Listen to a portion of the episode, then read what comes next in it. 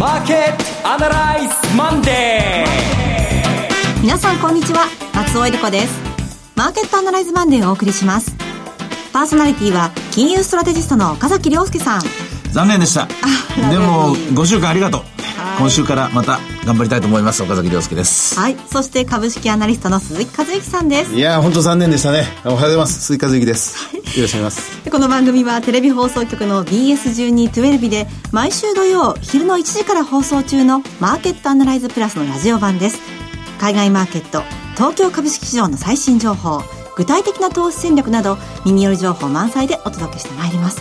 なんだかもう挨拶代わりにラグビーのお話をしてたこの数週間だったんですけれども、なかなかリスタート切るの難しいですけどね引きずってしまって、はい、ただそうしてる間に実は、イギリスもこの週末紛糾しておりましたし、紛糾したままですよ、まだね。はい、それから先週は日経平均が今年の最高値更新という場面もありました、はいはい、これがどうしてなんだろうっていうところがね、今一つしっくりこないままなんですけれども、そのあたり今日も解説お願いしたいと思います。はい、この番組は株365の豊商事の提供でお送りします。今週のストラテジー。このコーナーでは今週の展望についてお話しいただきます。日本株とアメリカ株、そしてファンダメンタル、こんな感じで3つのですね話をしなきゃいけないと思うんですが、日本株について言うと、今業績発表がですね、安川だけ出ましたけれども良くなかったんですけれども、まだもう少し時間があるんですね。で、10月に入って増税の影響はどうか、あるいは台風の影響はどうかと不安材料多いんですけども、それを払拭するかのような上昇。これはおそらく下半期のですね、相変わらずまだ年金の買い、今日も幅広く全般的にお金が入っている。これはやっぱりインデックス指数への買いがですね、中心だと思います。はい、ですから、高値を取ってきていますけれども、もちろん悪材料がさほど大きなことがなかったとか、それから半導体の底打ち観測が広がっているとかですね、こういったポイントも、プラスポイントもあるんですけども、基本的には需給が大型株にですね、有利に年金の新年度といいますかね、下半期資金ですかね。あと増税を払拭するような、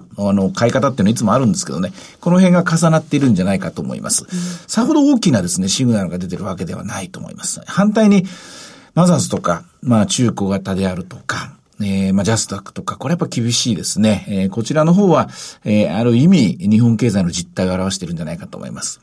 で、その一方でアメリカ株が非常に難しい局面になってきました。どう難しいかっていうと、3極化してますね。3極。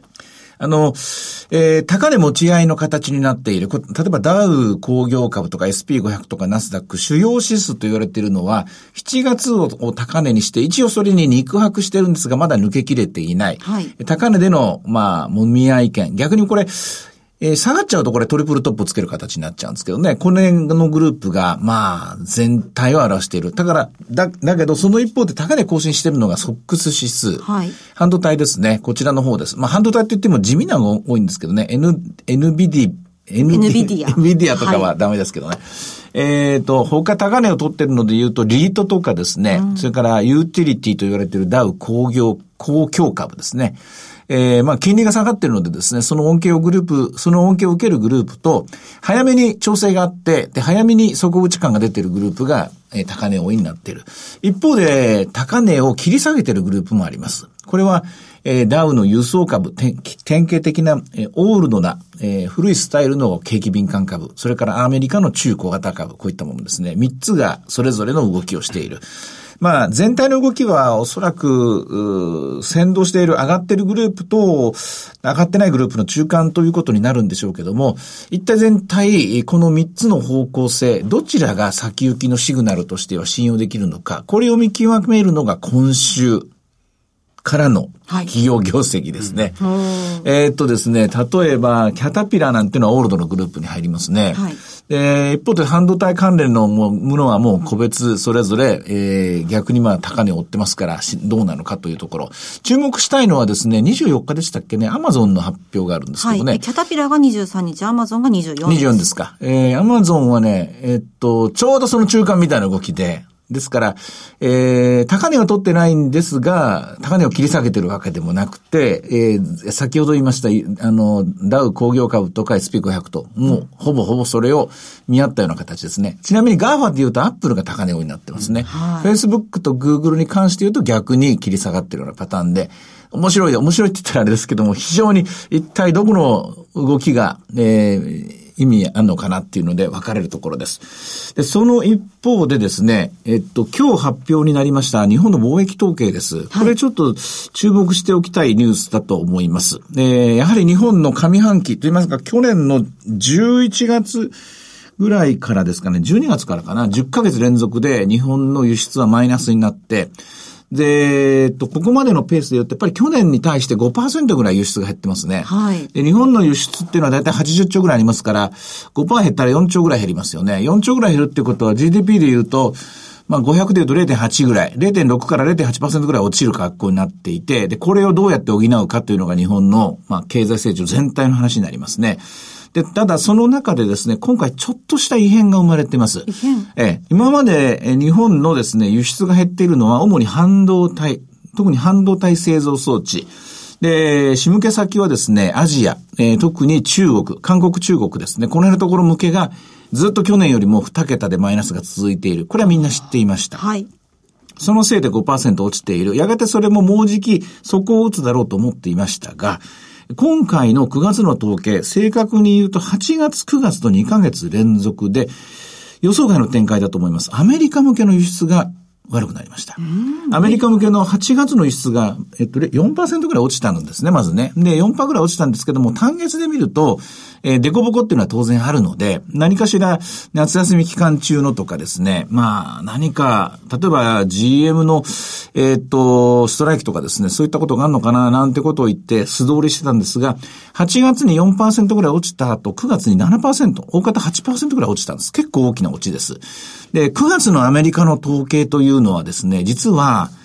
小売の統計が悪くなりました。で、それから製造業の統計もですね、生産が落ちています。これ GM のストライキを除いてもマイナス 0.3 ぐらい落ちている。で、稼働率も落ちている。やっぱ9月アメリカは少しスローダウン、はっきり鮮明になってきている感じなんですね。こういう状況の中での9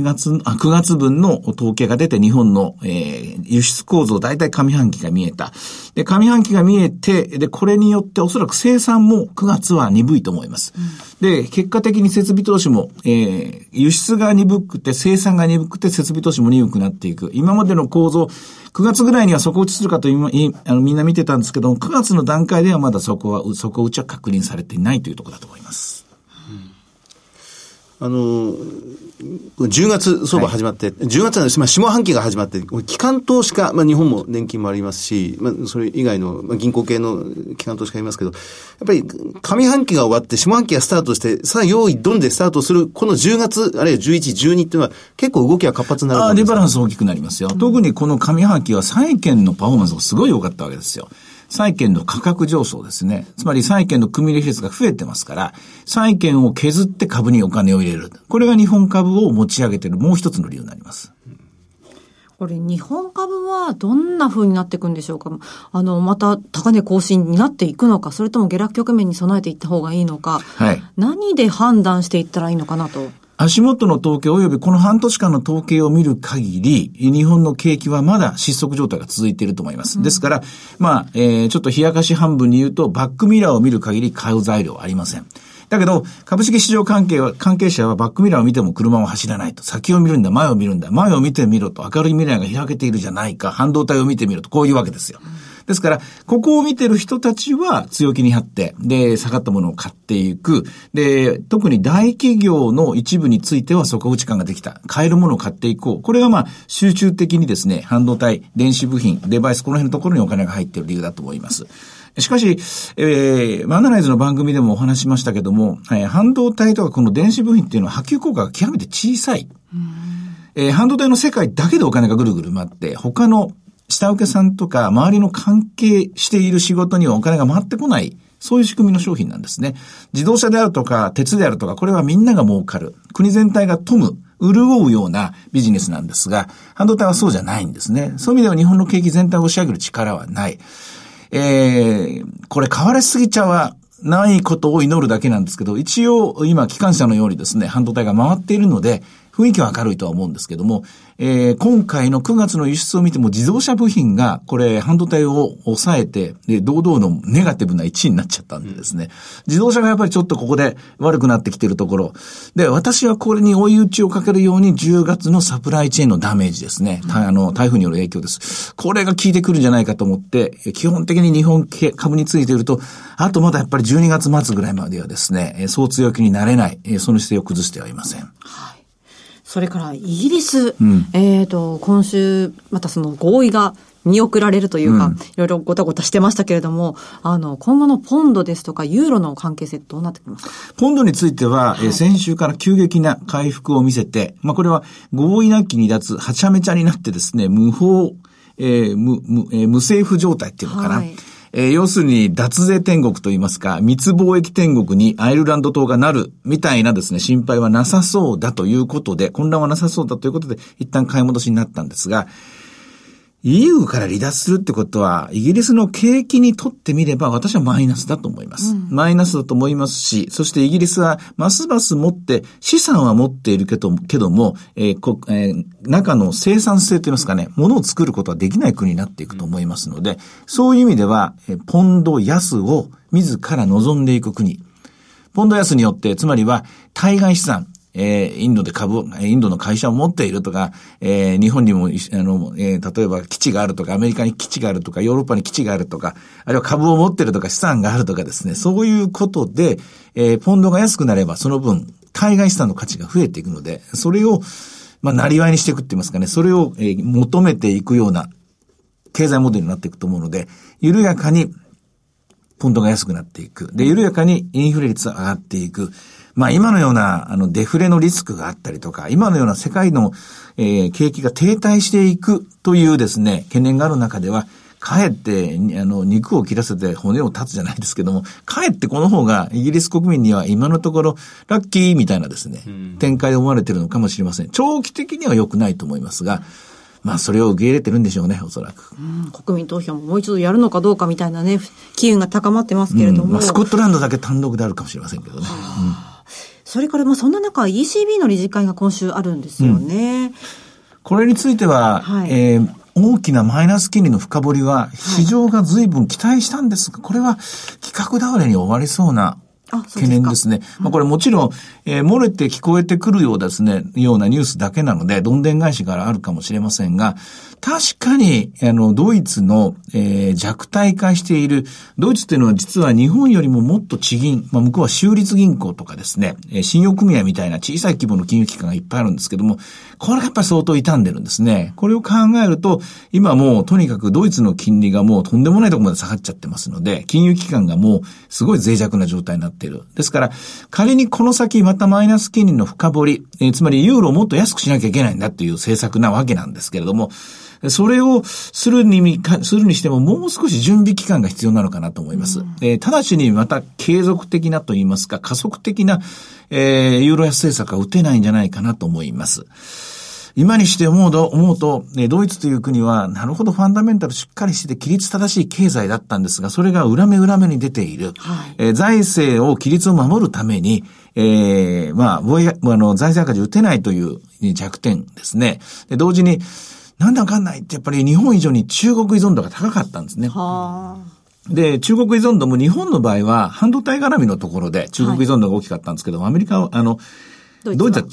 ツは自動車なんですよね。そうですね。で、自動車って言うとさっき言ったロジックって言うと波及効果が大きい。つまり中国向けの自動車が売れなくなると波及効果が大きいためにドイツの GDP が地盤沈下していくという。この弱点が今現れになってますね。なるほど。傷口がより深くなってしまうと。より深くなるって感じですね。そうなんですね。さて、今日の株三六五の動きはいかがでしょうか。小じっかりですね、現在517円。寄り付きは460円だったんですが、でもどうでしょうね。なんか先週作ったレンジの中でまだうごめいているという感じです。明日お休みなんですよね。そうですね。ですから、なかなかポジションも取りづらい一日になりそうです。はい。それから、為替ですけれども、ドル円方向性どうでしょう。こちらの方は、アメリカのまず、FOMC、これは来週なんですけども、金利の引き下げはあるだろうと。いう見方の方が多いんですが、いや、ないかもしれないという見方があるので、今、うかつにはポジション取れない感じです。で、あったとしても、今度3度目の利下げになるわけですけども、これで打ち止め感を出すんじゃないかという憶測も広がっています。はい、今、FOMC のメンバーは割れています。これがどういう形になるのか。ただ、前回の FOMC、9月の FOMC から後の1ヶ月間で言うと、ポジティブネガティブで言うと、ネガティブなニュースの方が多くなっていることも事実です。はい、こちら来週また注目ですね。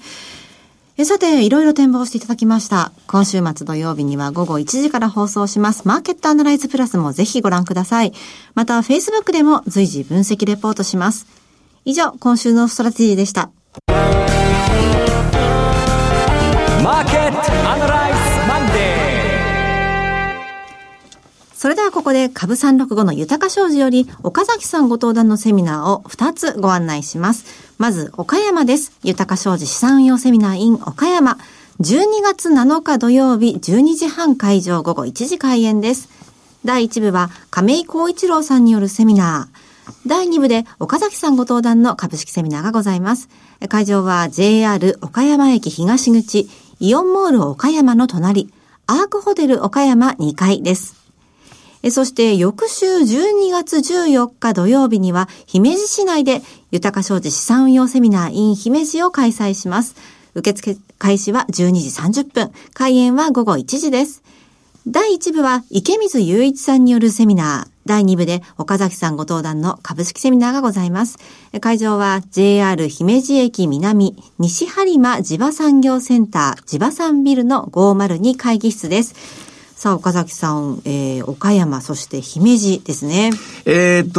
先のことなんで、まだ変更あるかもしれませんが、個人的には私はこの7日と14日の2回のセミナーで、今年のセミナーのですね、はい、セミナー納めになるんじゃないかと思うので、まあ1年間の総決算と、やっぱり12月ですからね、来年の展望、少し、長いと言いますか、少し遠いところを皆さんに分析してですね、解説してみたいと思います。はい、クリスマスプレゼントになるようなお話をということでお願いいたします。はい、頑張ります。はい、セミナーのお申し込みお問い合わせなんですが、豊商事お客様サポートデスクにお願いします。フリーコール 0120-365-281 0120-365-281 です。受付時間は土日祝日を除く午前9時から午後7時です。12月7日は岡山はもちろん広島県山陽山陰地方の皆さん、そして12月14日は姫路はもちろんですが、兵庫県関西の皆さん、ふるってご応募ください。続きまして、毎週土曜日午後1時から放映中の BS12 TwellV マーケットアナライズプラスからの入場無料セミナーの情報です。次のリアルマーケットアナライズは11月9日土曜日姫路で開催します。題してリアルマーケットアナライズ 2019 in 姫路11月9日土曜日、会場は JR 姫路駅から徒歩7分ビズスペース姫路です。そして姫路の次は岡山で開催です。リアルマーケットアナライズ 2019 in 岡山11月16日土曜日、会場は TKP ガーデンシティ岡山です。姫路セミナー、岡山セミナーともに BS12 TwellV マーケットアナライズプラスの番組ホームページからご応募いただけます。BS12 TwellV マーケットアナライズで検索の上、番組ホームページにアクセスし、リアルマーケットアナライズの応募フォームにご記入いただくか、お電話でご応募ください。お電話でのご応募の場合、姫路と岡山で番号が異なります。ご注意ください。11月9日姫路セミナーは、0120-953-255 0120-953-255 姫路の締め切りは10月28日月曜日です。そして11月16日岡山セミナーは 0120-935-159 0120-935-159 です。こちらの締め切りは11月4日月曜日です。姫路には松本大樹さんがゲストにお越しくださるんですよね。はい、マネックス証券。そうですね。はい、以前はですね、はい、ビットコインの話を詳しく伺ったんですが、今後、やっぱり来年の展望なんかすごく伺ってみたいですね。そうですね。ちょっと聞きづらい話も聞いちゃおうかななんて、はい、思ってますけどね。はい。通話料無料自動請応答サービスにて24時間ご応募を受けたまわっております。くれぐれもおかけ間違いのないようにお願いいたします。また応募はお一人様1回限りでお願いします。個人で複数応募いただいても無効となりますのでご了承ください。なお今日ご案内したセミナーではご紹介する商品などの勧誘を行うことがあります。あらかじめご了承ください。最後はテレビ番組のご紹介です。いつでも全国無料の放送局 BS12 TwellV では本日夜7時からお母さんたぬき屋の人々を放送します。富士山を望む静岡の古い小さな旅館たぬき屋を舞台に描く家族の物語。森光子、小泉京子、竹下恵子、いかりや長介らが出演し、時間ですよシリーズで森とコンビを組んだテレビドラマの巨匠、久世照彦が手掛けた作品です。ぜひご覧ください。チャンネルの見方がわからない方は、視聴者相談センターへお電話ください。オペレーターが視聴方法をわかりやすくお教えします。03-5468-2122 03-5468-2122 BS12 TwellV 視聴者相談センターまで。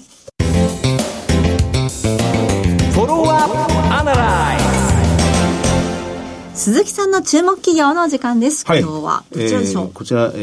ミライアルというカタカナの会社です。銘柄コード4238ですが、東証一部の会社です。非常に小さい小型株で時価総額が150億円ぐらいというところの会社です。ミライアル。これご存知の方はご存知、知る人ぞ知るというプラスチック成形技術の研究開発型企業大手ということになりますが、日本の第一人者なんですけどね。要はこれ半導体、岡崎さんの話もたっぷり出てきましたが、半導体関連株の、一つということになりますが、シリコンウェハー、今、300ミリ、30センチぐらいの大きなシリコンウェハーを、立方体のようなプラスチックのケースでガチッと固定するんですよね。で、半導体を作るときってのは、このプラスチックケースごといろんな工程を動かして、そこに焼き付けたり削ったり、洗ったりなんかして、で、常にプラスチックケースごと動いていって完成する。1ヶ月ぐらいかけて完成するという形なんですが、このミライアルのプラスチックケースを元に、半導体が全部作られていくというところです。で、業績は足元は悪かったのですが、売上前期が95億円、マイナス 5%。で、今期の見通しが100億円、プラス 5%。営業利益は、2% 減益の今期は 7% 増益ぐらいって言って少し回復するという見通しに立ってるんですが、PBR が 0.75 倍です。安いですね。割安ですね。営業利益は15億円ぐらいの見通し。で、時価総額は150億円で、ちょうど10倍ぐらいというところなんですけど、この会社がないと、半導体が作れないということになるんですが、株価がすごく動きやすくて、去年の1月